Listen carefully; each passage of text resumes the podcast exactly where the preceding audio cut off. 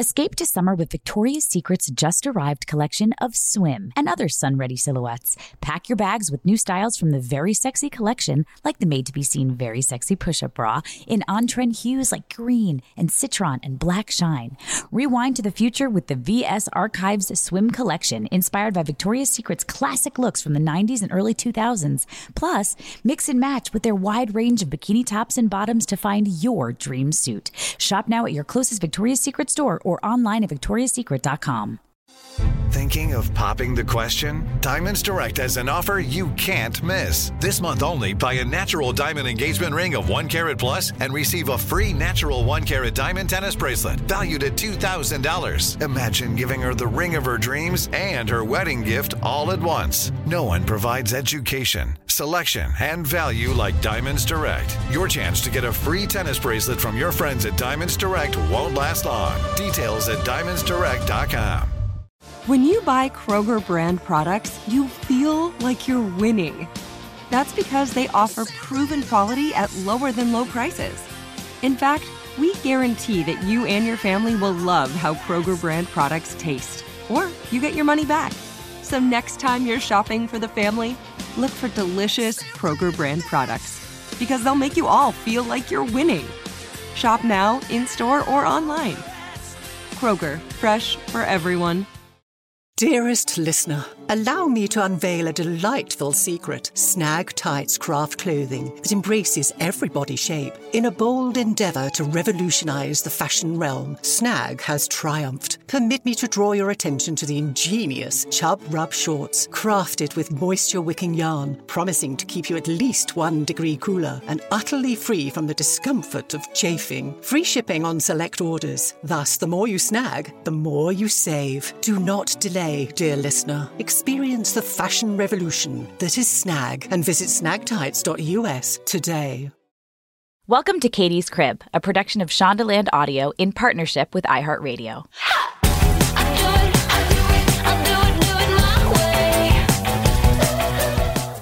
Welcome back to Katie's Crib, everyone. I'm Katie Lowes, and on this episode, we're talking about those other precious babies in our lives, our furry babies, our dogs. Okay, since I started this podcast, I have been absolutely dying to do an episode on both pets and kids. So, with us today is the amazing Matt Beisner, who, in my eyes, is a dog whisperer because of how he was able to help my super duper difficult dog, dog Roger. If you guys know him, Roger Hamilton Shapiro I Instagram him all the time. He's a curmudgeon old fart of a dog that I love. Matt who you may know from his National Geographic TV show called Dog Impossible, provides the best kind of training and helps people develop the deepest possible relationship with their dog. And he taught me so much and so many different kinds of approaches that I wanted to share with you guys on Katie's Crib. So thank you for being on, Matt. Oh, I'm so glad to be here, Katie. Thank you. Oh my gosh, I'm. This has been. I have to tell you, like I sent out tweets and, and posts asking Katie's Crib listeners, like, what are topics you really want to cover?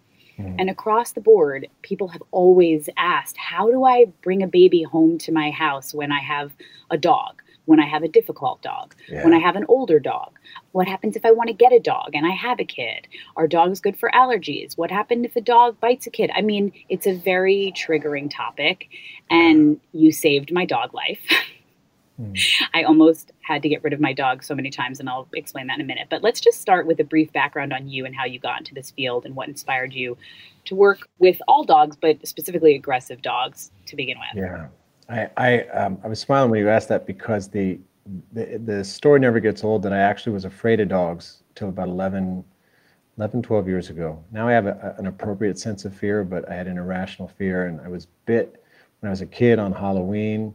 Oh um, was like eight years old, and, and my parents knew what, what a lot of people still consider to be helpful information, which is if a dog's tail is wagging, that means you can pet the dog.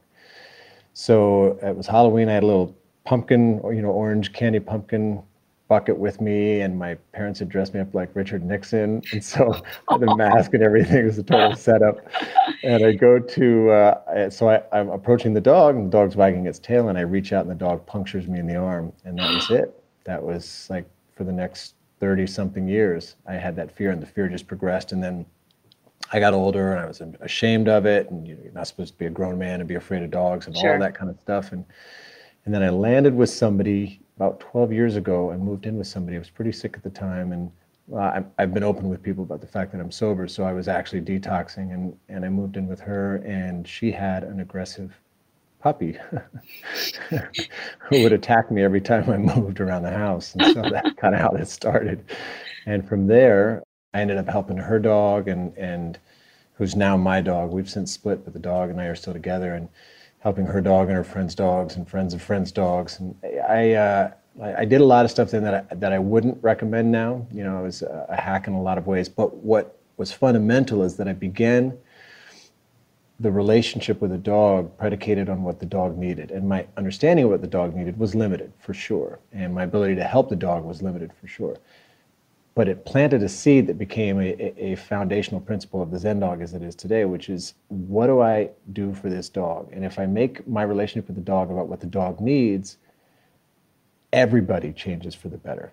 Mm. And wait, can you just go back and explain for people who are listening what Zen dog is, which is how I knew I was in the right place was mm. when I went on the Zen. I was at a loss. I had just adopted a seven year old dog, Adam and I, and he was air snapping at people. He was mm. very aggressive on a leash. He hated other dogs. So my visions of having dog play dates with friends and going on long hikes up Runyon Canyon with my girlfriends and their dogs was not a reality. And I went to the website. It said the Zen dog. And then I believe I think the logo was there are no bad dogs or something. Correct. Ugh, right. it said there are no bad dogs, and I remember breathing for the first time. Mm. So, it, tell me what Zen Dog is.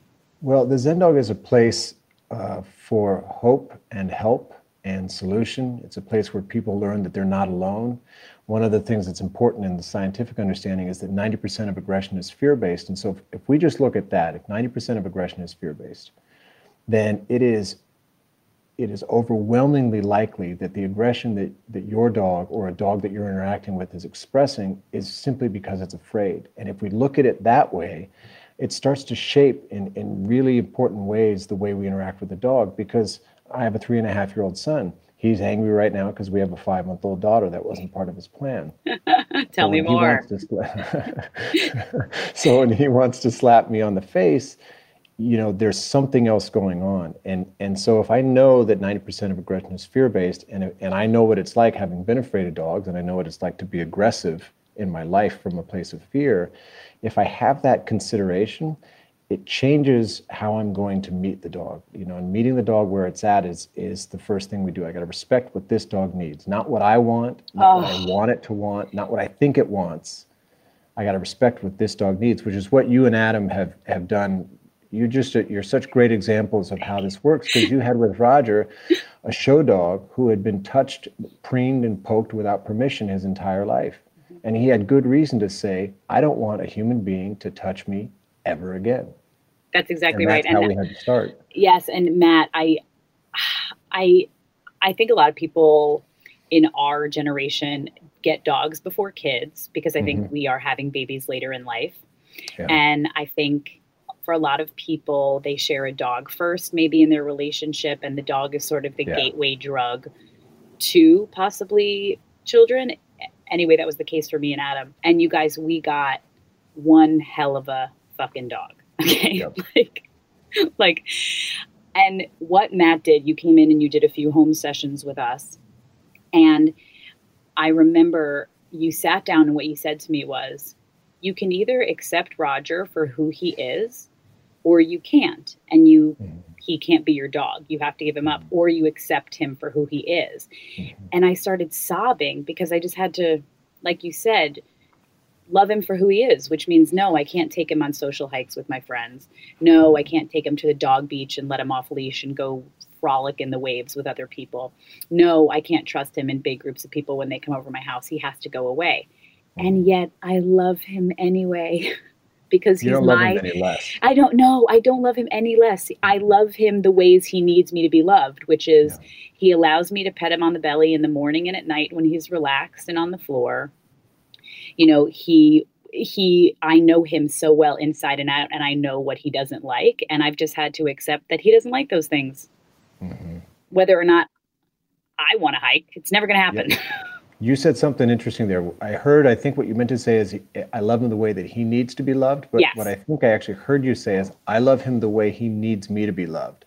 And if I riff off that for a second, that is actually a deeper, profound understanding of the nature of a relationship with a dog. Because if I love my dog based on the way I need to be loved, not the way I want to be loved, not the way I think you should love me, but really what I need to be loved, then it lets it lets my dog off the hook because my dog's not there to fix my problems. Um, problems. Yeah. That was exactly yep. it. So tell me, maybe take us through how you, what's so great about having you on is that you also have two kids.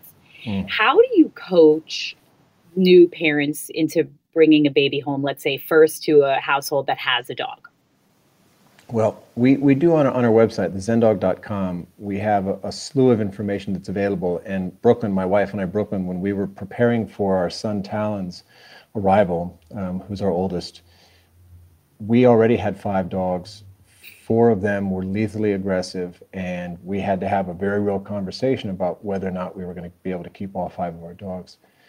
So we actually wrote what ended up being like a treaty, like a, a treatise, like 16 page document of real time experience coupled with you know empirical evidence and how science would support things about how to integrate a dog. And, and the thing to keep in mind is that safety and integration, those are the points from which this uh, temple of harmony can be built. Mm-hmm. Safety is not enough by itself because safety can mean that I, I put the dog in the room every time somebody comes over and the dog has never integrated into anything. Safety means I don't let my dog meet other dogs, and then my dog never has a dog friend. So safety doesn't really do anything. It just means that we don't get arrested. It doesn't mean I didn't do, didn't do criminal acts. I just didn't get arrested. You know what I mean? totally. Some of us. Yeah. So safety and integration is key, and and we come into it knowing that for many of us, definitely for Brooklyn and I, that our kids, our first kids are, are as you said, are our dogs, and so there's this really sensitive and important and complex dynamic to to address in a short amount of time while the hormones are firing off and this baby's growing in your belly. And if we look at this and we think about how we set the dog up to succeed, that's really the number one question. How do I set this dog up to succeed? So in Roger's case, it doesn't jive for Roger to be around a kid party. Nope. So with our five dogs, Nama, who's uh, uh, who's uh, one of our pit mixes, who's a big star on our show, Dog Impossible, Nama loves everybody, everybody and everything. So Nama loves a kid party. She's been to them. My Jindo, not so much. My little terrier, the one that I was that I first met when I was um, when I was getting facing my fear of dogs. Yeah. Not at all. So I got to know who the dog is, meet the dog where it's at when we're looking at this integration process, safety and integration are key. How do I set the dog up to succeed? And there are a couple things too to bear in mind. One is that we, we actually have time. Some people are up against it. They call me at, at month eight of pregnancy and they say, What do we do? And then I'm just looking at setting absolutely safe parameters. Mm-hmm. Uh, I first like to look at what's realistic for how you want your dog to be living with you. Do you want your dog to still be sleeping in the bedroom? Definitely not having your dog sleep in the bed, but I, I have to look at what's practical because as parents, you're going to lose your mind. It reminded me of like a Monty Python sketch where my, my, my skull cap had been taken off and then another one that was not mine was put back on and my brain just kind of kept falling out. I couldn't pick up all the pieces. Mm-hmm. and that's how you're supposed to manage a dog and a kid. It's not a great setup. So so i'm always looking at what's practical. For example if your dog sleeps in the bed not going to work there are serious attachment issues that are going to come into play. A lot of dogs actually, what they do is they figure out this kid is now the center of attention, and so I'm going to cozy up to this kid, and it reads like, "Oh, my dog loves my kid so much. Look at my dog licks my kid's face and and lets him lay on him, and, lets yeah. him lay on him, and all that stuff." And I can't tell you over the years, from the people that come to me, nobody's coming to me on a winning streak. From the people that come to me, that was all cool until it wasn't. And when we play it back, we actually get to see that the dog was clearly communicating, I'm not okay with this. Mm. So if we're looking at what's practical, not having the dog in the bed, um, Brooklyn and I talked about it. I selfishly wanted the dogs in the bedroom, and she made the right call anyway. She said, That's not going to be okay with me. And, and if you think about it, waking up multiple times a night, whether your kid is, is in the sleeper next to you, or co sleeping in the bed, or your kid's in, in another room, do you want your dog to be disturbed every time your kid is disturbed. Right. Your dog And- doesn't want to be disturbed either. Dog, exactly.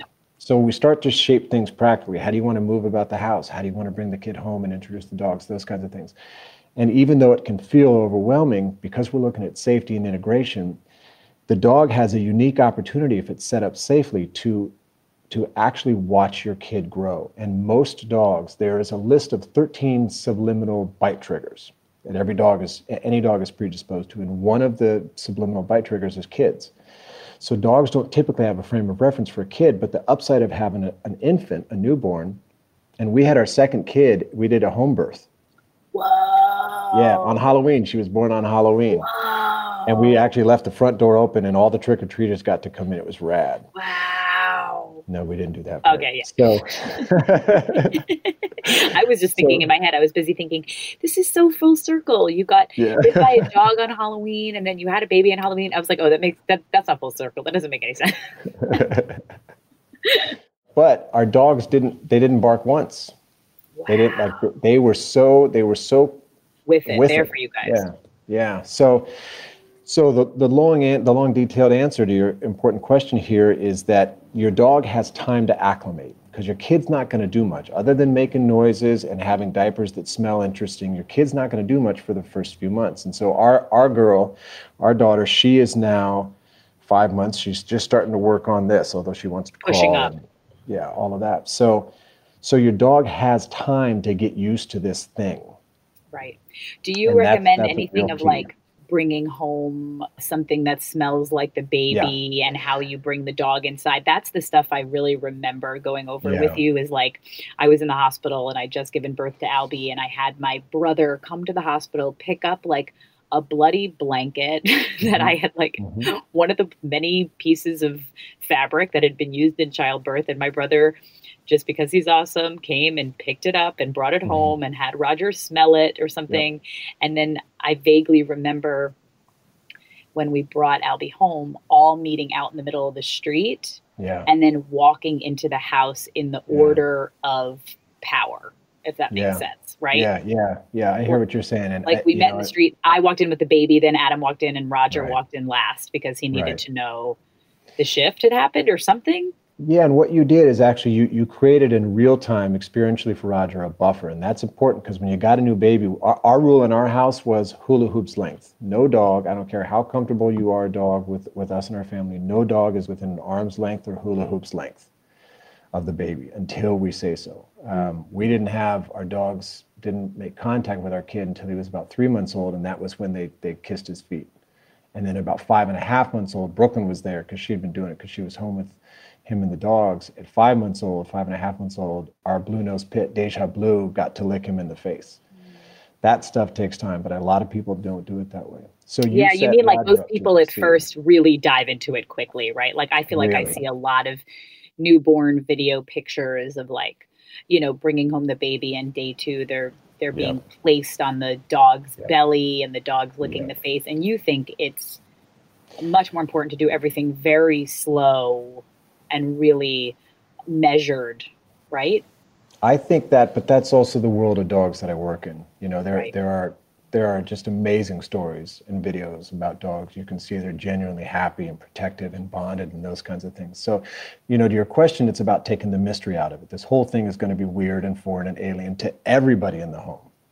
Right. you know, humans and dog included. So taking the mystery out of it. So if I'm going to take the mystery out of it, I want to give the dog access to smells, sights and sounds. This is not information I created. This is this is pretty standard. What Brooklyn and I did that was really informative was we created the baby date, which I'm which I'm really stoked about sharing and and um Ooh, what's baby date it? was- What is it? What is it? What is baby date is we got a uh, it's not the make a baby date that already happened. The baby date was we got a fake baby and Brooklyn actually did the research and she I did this. Remember that? Yep. I, you guys, I'm so sorry, but it's weird. Mom brain and dad brain, as you know, Matt is a real thing. thing. I have a two and a half year old, and I forgot that I bought a fake baby that Yep. made crying sounds. Yep, off the black market. Like that's right, and I and I like would. This was when the nursery was built, and I put the Mhm. baby in like the baby carrier, or like pretended to change the baby's diaper, or like hold the baby and press the button so that it cried while I held the baby. Yep. So that the first time Albie did that in my house, Roger had already been seeing me do that Yes. with the fake Yes. baby. Yep, you took the mystery out. And we the, the thing about the baby date that was so that was so great. There's there's an amazing vegan restaurant here called Little Pine. Shout out to Little Pine. Shout out Little Pine. And we actually it's one of our favorite places to eat. So we had this fake baby that that our dogs hadn't seen yet. And we'd kept it in the car, which was, you know, the last last couple weeks we'd ever get away with doing something like that. We kept it in the car. We went on this baby date and got dressed up and really enjoyed the time with each other. And we made a point on our on our baby date at this great dinner of talking about everything we loved about each other, what we thought about each other as parents, what we everything we loved about our dogs. What you know, we just there was so much love in the meal and in the experience, which was key because what you do is you come home with oxytocin. You come home with a baby in a carriage and full of oxytocin, which is the love drug. And what happens with the love drug is in those first two hours, the oxytocin levels and it decreases, but the oxytocin levels are the highest they're ever going to be in the child's life.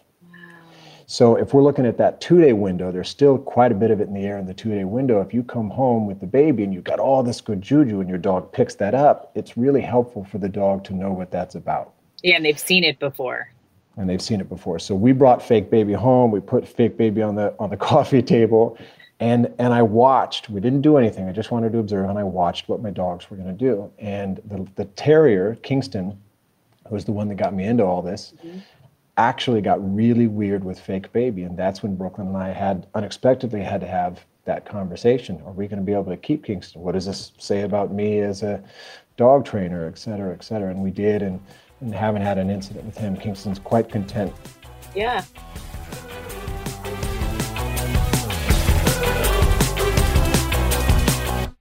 Escape to summer with Victoria's Secret. Pack your bags with just arrived swim, cover ups, corset tops, and other sexy silhouettes. When the sun goes down, opt for bold and blingy styles, like the made to be seen very sexy push up bra from the Very Sexy collection in on trend hues like black shine, green, and citron. For a glam statement, pair them with your favorite jeans and bring the heat. Because life is better in a bikini. Rewind to the future with the VS Archive Swim Collection inspired by Victoria's Secret's classic looks from the 90s and early 2000s. For endless out of office options, mix and match with Victoria's Secret's wide range of bikini tops and bottoms that offer you every type of coverage from full to cheeky to minimal. And now, in this season's must have shades and patterns, add the finishing touch with the limited edition Bombshell Escape fragrance, a free spirited take on the iconic Victoria's Secret scent. Dive into a vibrant blend of juicy guava, lush palms, and summer glow peony. Shop now at your closest Victoria's Secret store or online at victoriassecret.com. This is it. Your moment. This is your time to make your comeback with Purdue Global. When you come back with a Purdue Global degree, you create opportunity for yourself, your family, and your future. It's a degree you can be proud of, a degree that employers will trust and respect. Purdue Global offers working adults like you over 175 flexible degree programs to meet your specific career goals. These include associate, bachelor's, master's, and doctoral degrees and certificates. Purdue Global degree programs range from nursing to business to communication and more. Whatever your interest, we have the degree that will move you forward. You have the knowledge, you have the experience. Now it's time to get credit for the work you've done and earn the recognition you deserve with Purdue Global, Purdue's online university for working adults. You know you're worth it. We do too. So don't wait another second to get the degree that will take your career to the next level. Start your comeback today at purdueglobal.edu. Diamonds Direct has done it again. This month only, get ready for an offer you can't resist. Buy a natural diamond engagement ring of 1 carat plus and receive a free natural 1 carat diamond tennis bracelet valued at $2,000. That's right, a stunning diamond tennis bracelet at no extra cost. Imagine giving her the ring of her dreams and her wedding gift all at once. So hurry into Diamonds Direct. Your chance to get a free tennis bracelet will not last long. Details at diamondsdirect.com. Dearest listener, in a world where fashion oft neglects the true diversity of the human form, Snag emerges as the beacon of inclusivity we so desperately need. Renowned for their exquisite tights, Snag has triumphantly expanded its offerings to include garments that embrace every body. Snag's creations are meticulously designed on a lifelike figures and refined across a spectrum of shapes before gracing our wardrobes. Clothing that not only promises but delivers true comfort and fit, particularly of Note Other Chub Rub shorts, ingeniously crafted with a moisture wicking yarn to ensure you remain at least one degree cooler and entirely free from the dreaded chafing. Perfect for every season. These shorts can be discreetly worn under your clothes, offering a delightful alternative to traditional cycling shorts. Whether you are at the gym, hiking, or simply enjoying a day in a skirt or dress, they are your ideal companion. Remember, dear listener, the more you snag, the more you save with free shipping on select orders. Don't delay in experiencing the fashion revolution that is snag at snagtights.us.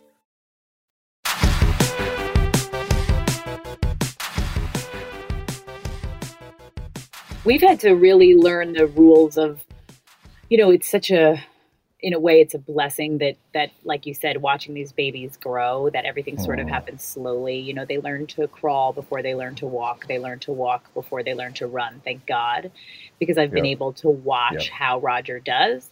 And now Yep. it's like they're just hardcore rules. Like if there's two babies over three babies over roger has to be put away. If there's any mm-hmm. baby parties at the house our dog walker has to come and take roger away or my brother has to come take roger for a play date for four hours whatever. But like it's also for my peace of mind. Like i have a difficult dog and it's my responsibility to make sure that i set him up for success Right. and throwing him in the middle of a play date with toddlers who are now running around and some of them running after him is a terrible mix for my dog Yeah, yeah, and that's that's the bottom line. You know, we talked about this a little bit before that it's it's ultimate about setting Roger up, and Roger doesn't want that. Nama, my Nama wants it. Roger doesn't want it.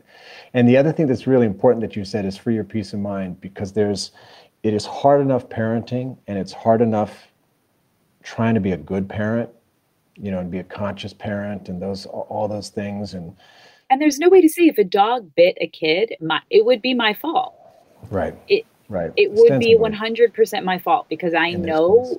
my dog and I Yeah. know that he's sensitive to certain situations.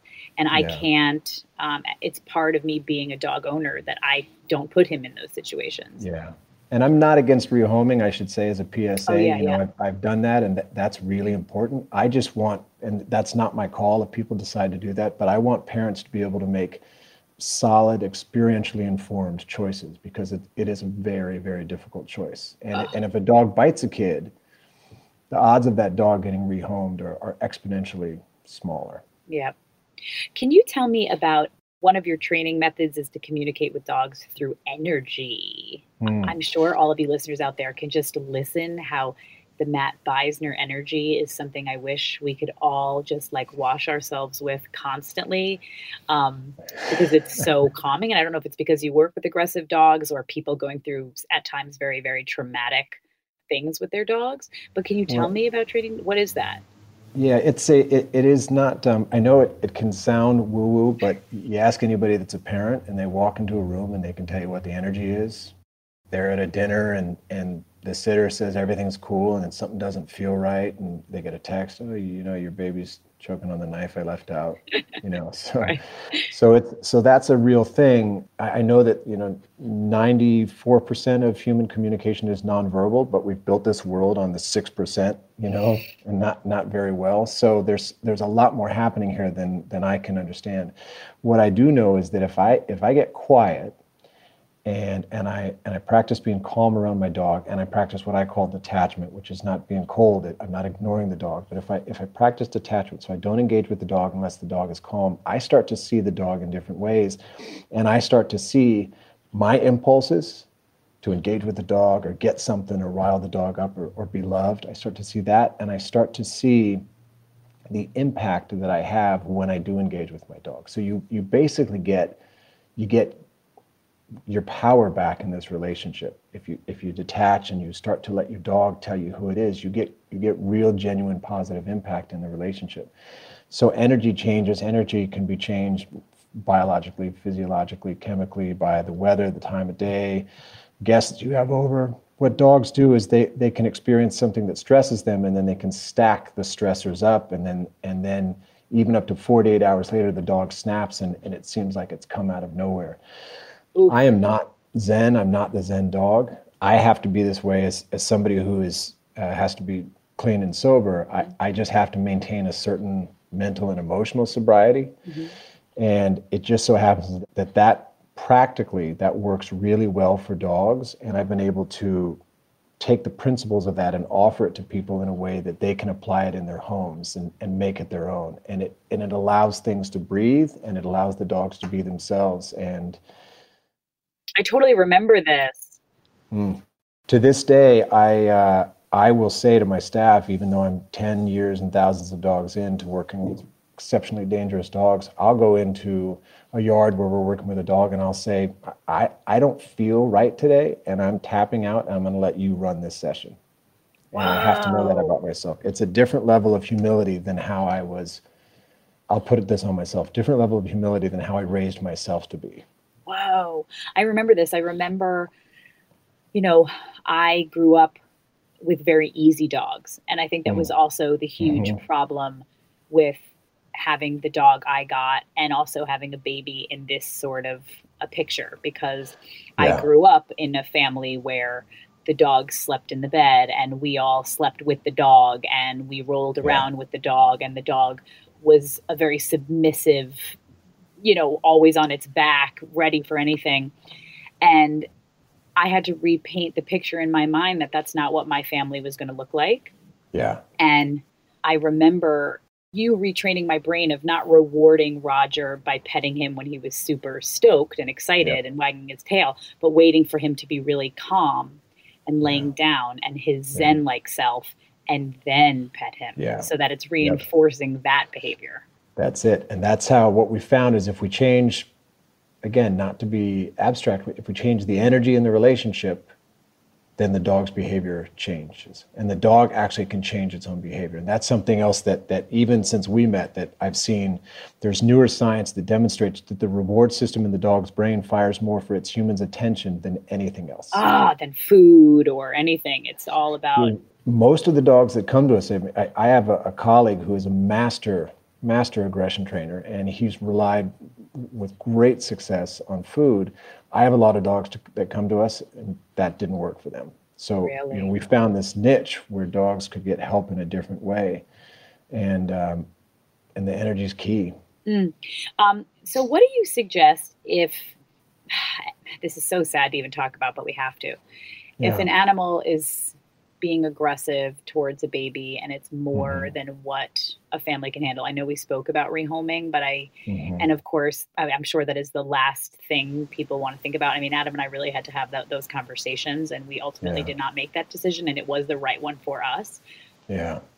And it helped us grow as people, and I think also prepared and helped us to be parents because I do have to say, I think about you constantly when I'm accepting my son for who he is and not what my childhood mm. was or mm. what I thought it was supposed to be. And I feel like I got a lot of practice with that with Roger. Yeah. Yeah. But let's say aggression is still very much in the picture and parents yeah. are afraid or there's been a bite or something. What the hell do people do? Yeah. Well, the, the, the single most important thing and I, I hope this is taken with the respect that I mean it, is, is human safety, particularly the safety of the child. Uh, and if a dog is biting, um, it's imperative to contact a, an appropriate professional, somebody at the very least whose method is, is based in positive training. What I do know is that a child that watches violence in the home with dogs Oof. is much more likely to grow up being violent.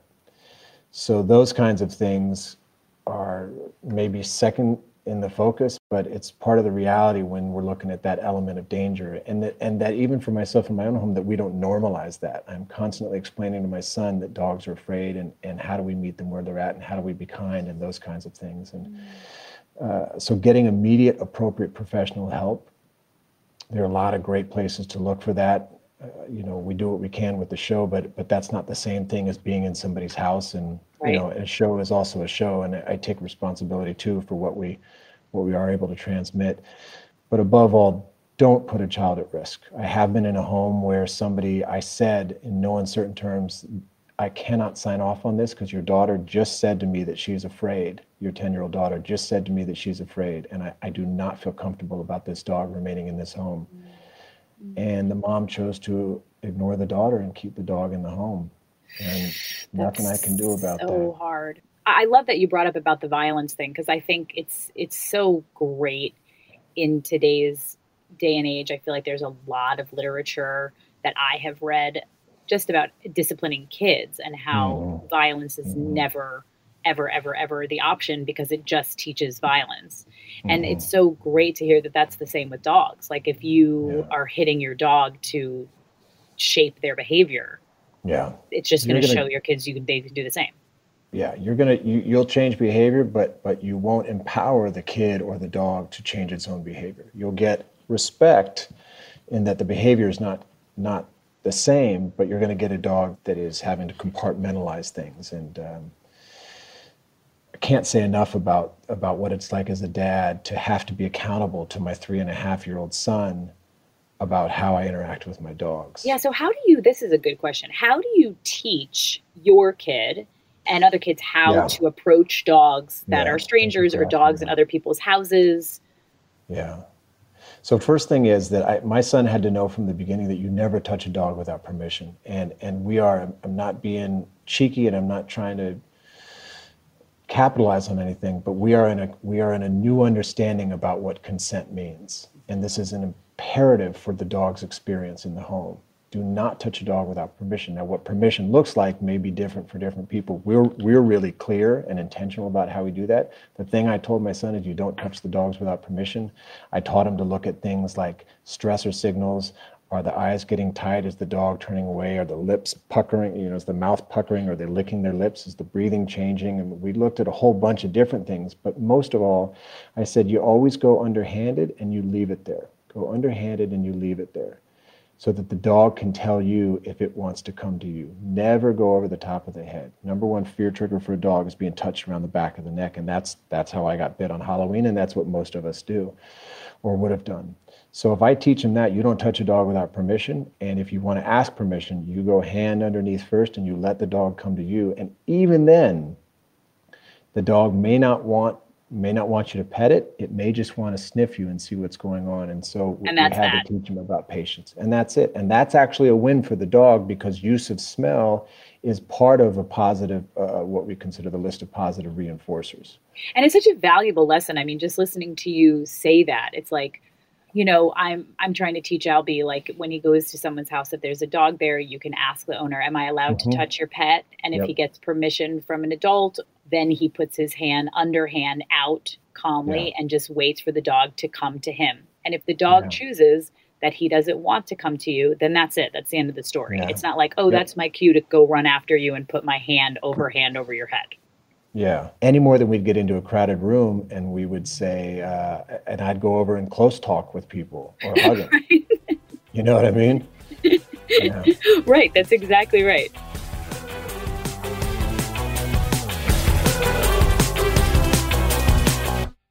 Escape to summer with Victoria's Secret. Pack your bags with just arrived swim, cover ups, corset tops, and other sexy silhouettes.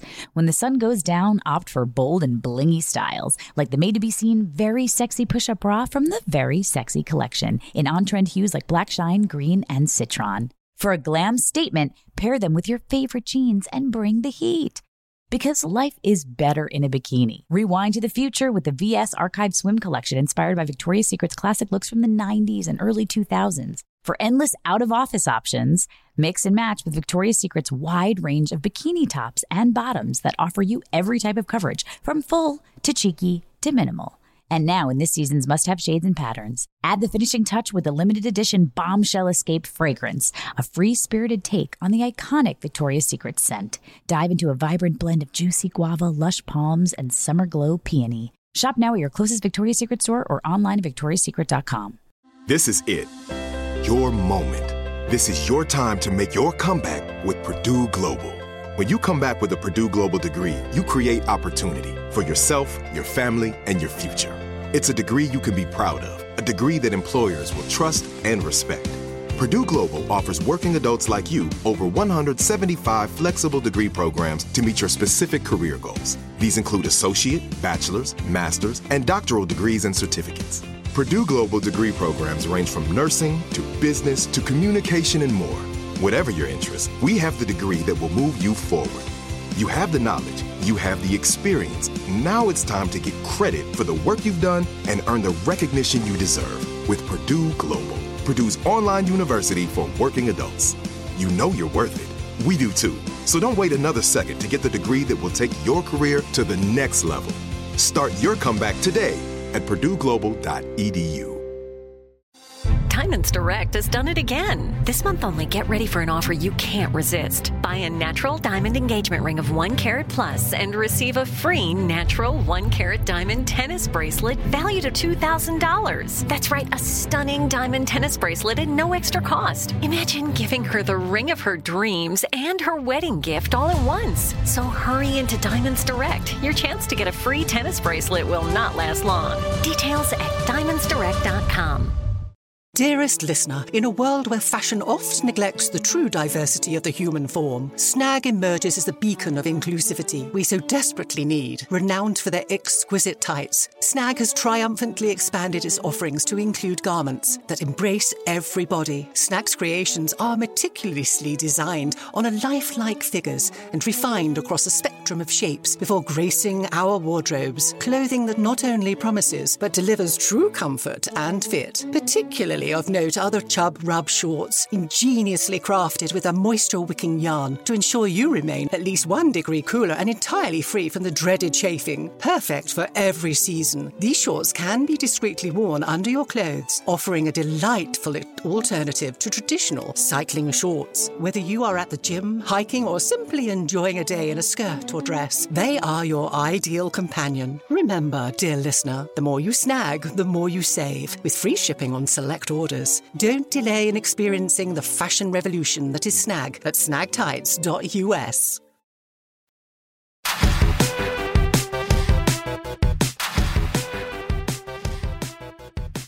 What about for people whose kids are just afraid of dogs? Like there are just I used Yeah. I was a nanny for 10 years before I gave birth to um not before I gave birth. That is not true. I was nanny for 10 years career. before scandal. yeah. Yeah. And I had a couple kids who were deathly afraid of kids and had never had an incident. But they were the kids that when we showed up, I had to ask the owner to please put the dog away because it's going to Yeah. ruin the play date. The kid I'm babysitting is just going to have a tantrum the whole time. yeah. What is that? Well, it's hard to say what it's like for, for kids. They show up with any number of reasons why they're afraid. My experience has been that if the fear is not born out of an actual traumatic event, and traumatic event may just be that I that I got scared as a kid. Dog mania didn't even necessarily bite me. But most of all, what I see is that the kids just don't know and they haven't been taught. And so, in the same way that we want to set dogs like Roger up to succeed, we want to set the kids up. And so, I want to give the kids room for safety and integration, give them space to observe. And if I can help a kid, I, I do this, I've done this with my son and I do it with his friends. If I can just help them watch, mm. they start to see things differently. And, and even if they don't love dogs in, in the future, it makes a little bit of space. It puts a wedge between that fear and that possibility. And that can make the difference, you know, for a lifetime. And so, Oh, I, to That me is such good I have a lot of- advice. I have a lot of, um, that just means a lot to be able to do that with kids. That's great advice because I have seen also parents try to be like, you know, oh, come on, get over it. Just touch the dog. It's fine. It's not scary. And Sort of like push the kid into their Mm-hmm. fear and push the kid into the experience with the dog. And I, I've always felt instinctually like that is not the right choice. So it's good for our listeners to know that if your kids are just innately afraid of dogs, to maybe just be somewhere where they can watch them, Yes. Yep, you know, from. And- afar and get some space around the fear. and it, you know my my son has taught me that that his feelings are really important and if i if i'm going to squash those i get over it then i actually am negating his ability to communicate with himself and to me that's that is really troublesome Mm. for a parent tell me about this is really scary for me if Hmm. my dog is now 10 Hmm. what in the heck for most people toddlers or younger kids sometimes their Mhm. first relationship with death will be an animal yeah what in the hell does one do I, I'm I'm working through it right now. Four of our five dogs are seniors. Our oldest is 15. I think we've got a 15, 13, 12, 10, and I know it's coming. And uh, and I'm not sure. I'm not sure, but I'll we'll tell have you to what. do another episode. Yeah, I think so, and I, and I'll share about that openly because I'm not. I certainly don't. I don't have the answers by any stretch. Um, I have experience, and and I and it's important for me to be transparent because uh, it, if somebody can't relate to the experience, then it's not really worth much. Absolutely. And, and I'm afraid, and I tell my son I'm afraid, and he sees me crying about. I see my dog in a moment. I, I feel like my oldest is becoming a ghost. I literally want to write a story. Uh, uh, called Ghost Dog about him, and I'm watching it happen. And the you know this eyesight goes, and the ear, the hearing goes, and the you know you can see the stiffness and those kind of Ugh. things. And he sees me crying, and I tell him, you know, he's gonna he's gonna pass, but I'm not even quite sure how to get into it beyond that. So Yeah, I'm having a similar boat. My son is walking and running and scootering and bicycling and simultaneously my dog is getting more and more arthritis Yeah. and Yeah. I'm calling his name and he's not turning his head to Yeah. see me so his hearing is getting less and he has more moles than he's ever had. You know, it's just yeah. that cycle of life. For parents who are considering adopting, fostering, mm-hmm. or bringing in an animal, are there characteristics that one would look for in a dog that would make the dog maybe better or worse to be Mm. with young kids?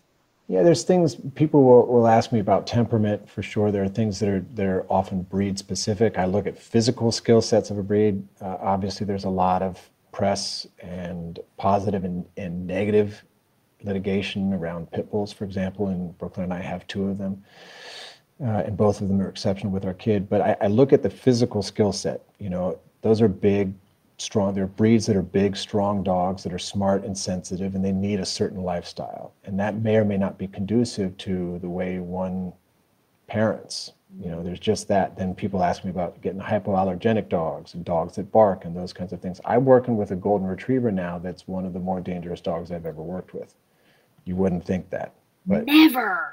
right. I feel So- like every little video I see of a baby rolling around on an animal, it's a fucking golden retriever, and I'm just sitting Yeah. here with my crotchety, air snapping Wheaten Terrier, and I'm like, God damn it, talking that fucking golden retriever. yeah, so I don't, I don't. That's not my world. Uh, what I think's really important is for the the humans, the parents, to get honest with themselves about why they want a dog and and what kind of dog they want and why they want that kind of dog. Because if it's used as a salve for something else, if it's used to to fill a void for something else, then then it likely will become problematic because that dog is arriving not knowing that this whole thing is going to be put on it, and that's important. So fostering with reputable foster organizations. I happen to have the, the great privilege to serve as an advisor to a, a newer rescue group called Real Time Rescue, which I will plug shamelessly. And, and Please, and we will include links to that. Thank you. And their tenants are exceptional and they take responsibility from the moment they find the dog all the way through the end rather than, hey, I pulled 50 dogs from a shelter. Can somebody give me money? Mm. You know, like none of that. There's there's a different sense of responsibility and transparency and integrity in what they do. So it's what part of what I encourage people to include in their conversation. Where is a reputable rescue and how do they work? And tell me about their stories and really get the information because there's a whole underside to what happens in the rescue world, which I won't take up time here. And, and, and word of mouth is really key. When I adopted Roger at seven, I thought he was cute, a supermodel, which he is. Yeah. He was a show dog, Yeah. guys. Yeah. and he was the exact breed that I grew up with. So I put on this dog my Right. entire childhood experience. that. That's right. and saw visions of me walking around with this supermodel of a dog that I could pat on my back because I adopted a senior dog, yes, but he was a supermodel, yes. And this dog is nothing like the dog I grew up with, nothing, Yep. but has taught me more than I could ever thank him for. You, you've given him a home that is nothing like the home he grew up in. No. It's really quite beautiful. he does never have to show again, that's for sure. Yeah. Yeah. Is there anything you can tell us about this time and coronavirus and dogs who are in shelters or things like that? Yeah, what's happening? There's there's a movement that's happening that I think is is quite beautiful, where people are they're they're making the extra effort to adopt dogs or to foster dogs, you know, short term or long term, just to keep the dogs in need. You know, what we're seeing here in LA County is that dogs that aren't severe cases aren't going to be accepted at shelters. So there is a huge number of dogs that that ostensibly are are going to need to be rehomed. And for people that have space and have the time, which a lot of us do, um, and have the patience, uh, this is a great opportunity to give to something and to and to bond and to have relationships. And keep in mind that if you're not going to be this dog's forever person, that it's not enough just to spoil the dog until that dog lands in another home because that dog is learning from you right now what it needs to do to be able to go out and have a place in the world where it belongs and where it can stay. Mm. Yeah, I've been seeing that a lot um, on social media. People saying this is a great time to foster a pet, but that's a really good point. It's like, okay, don't take in this foster dog for three weeks and like give it 8,000 treats and a, and a reality right. that will not be true right. at the end of it. Yeah. But I can say, as a dog owner during this time, I feel very grateful to have a dog. I keep mm-hmm. having recollections of of uh, the other big things in my life that were global, and one of them being 9/11. And I mm-hmm. I remember all of those emotional support dogs being around, and I can say that this is. I'm really happy that I have my dog, and just being able to pet him puts me in the present moment, yeah. and can be a lovely release from all of the stress going on right now. So for people who are looking into fostering right now and looking for some companion, maybe you live alone and you're lonely, or yeah. your family's far away and you're quarantined in a different far away city, like it could yeah. be a great opportunity. And Real Time Rescue, Real Time Rescue is a great organization that I work with that I get to serve as an advisor on. And you contact them, Real Time Rescue Inc. at gmail.com, Real Time Rescue on Instagram and Facebook, and they can hook you up with dogs or hook you up with people that have dogs. This is amazing. Any last bits of wisdom, plugs? Mm. Tell us where listeners can find you and just listen to your energy about dogs yeah, and family life. Yeah. Uh, thank you. The uh, so our, our, website is thezendog.com. Uh, love to have people follow us on Facebook, the Zendog LA, Instagram, the Zendog LA, and there's a lot of information on our website. We have a document called Hope for Help because now that we have a global reach, I think our show is in maybe 20 countries at this point, and it's it's been remarkable the feedback. And obviously, we can't help everybody, and I want to be intentional and responsible about how we can help. We have a lot of information on the website to at least begin the conversation for people between themselves and their dogs. And uh, I think the art of consideration is really what I'm talking about. This whole thing is consideration. There's something that I don't know about this dog or myself or this moment, the knowing of which would change our experience. And if I stay open, if we look at the logo, the logo is open-ended, the circle's open-ended because there's always more I don't know. And if you look at the pad in the logo, as I'm trying to do this backwards in the camera, the pad of the logo is a sitting Buddha. And that's not for religious purposes. That's just to remind me that, that the center of what I do is about being quiet and paying attention. And when I slip, it's usually because I stop considering things, mm-hmm. ego, impatience, whatever it was. But if I start to make it about me, it's going to go south sooner or later. And this is the know? Zen Dog logo. Yeah, this is the Zen Dog and logo. I just feel like with or without pets, if you are people that have pets, don't have pets, have aggressive pets, have pets that aren't mm-hmm. aggressive, I think we should all just spend a nice week retreat at the Zen Dog. Mm-hmm. Mm, love to. That's actually our five-year plan. I got I've got a whole master thing where, where you could come spend a weekend in a in a cabin at the back part of a huge property. Come on. we will integrate you. I'm telling you. Come on. This sounds like heaven yeah. on earth. Um, yeah. Are there any last bits of advice you could give for parents that are either about to bring a baby home into a household that has a dog, or mm-hmm. people that are looking to get a dog? I think uh, don't do it alone don't do it alone. There's a, there's an immediate sense of isolation if you're not already in it when you're expecting and you're bed bound and those kinds of things. Don't do it alone and uh, get a, get appropriate help and keep talking to people. You know, there, there's there's so much wisdom out there and information and great science and uh, and there's mastery out there. But most of all, don't do it alone.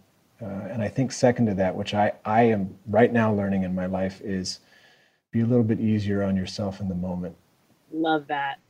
See, guys, Matt Beisner, Zen Dog. You think it's going to be about your dog, and this is the funny thing it's about you. Am I right? Hundred percent. As long, especially if you make it about the dog, it'll definitely become about you. Matt, thank you so much for being no, on Katie's Crib. Pleasure. You Thanks, are Katie. a gem. I Roger thanks you. Adam and mm-hmm. I thank you endlessly. Albie thanks you endlessly. Thank you. Thanks for letting me be part of your family and give them all my best. I give will. Them all appropriate affection. I will. I hope you guys learned so much about having a dog and having that part of your evolving family. I know Matt was so helpful to me in the time where I needed it most, and it meant a lot to me to be able to share him with you guys. So thank you for tuning into Katie's Crib. And I would love to hear from you guys so we can continue navigating this mama thing together. Email me at katiescrib at shondaland.com. You guys are incredible. I am so thankful to have you in my tribe. Love you, love you, love you. Get some sleep if you can.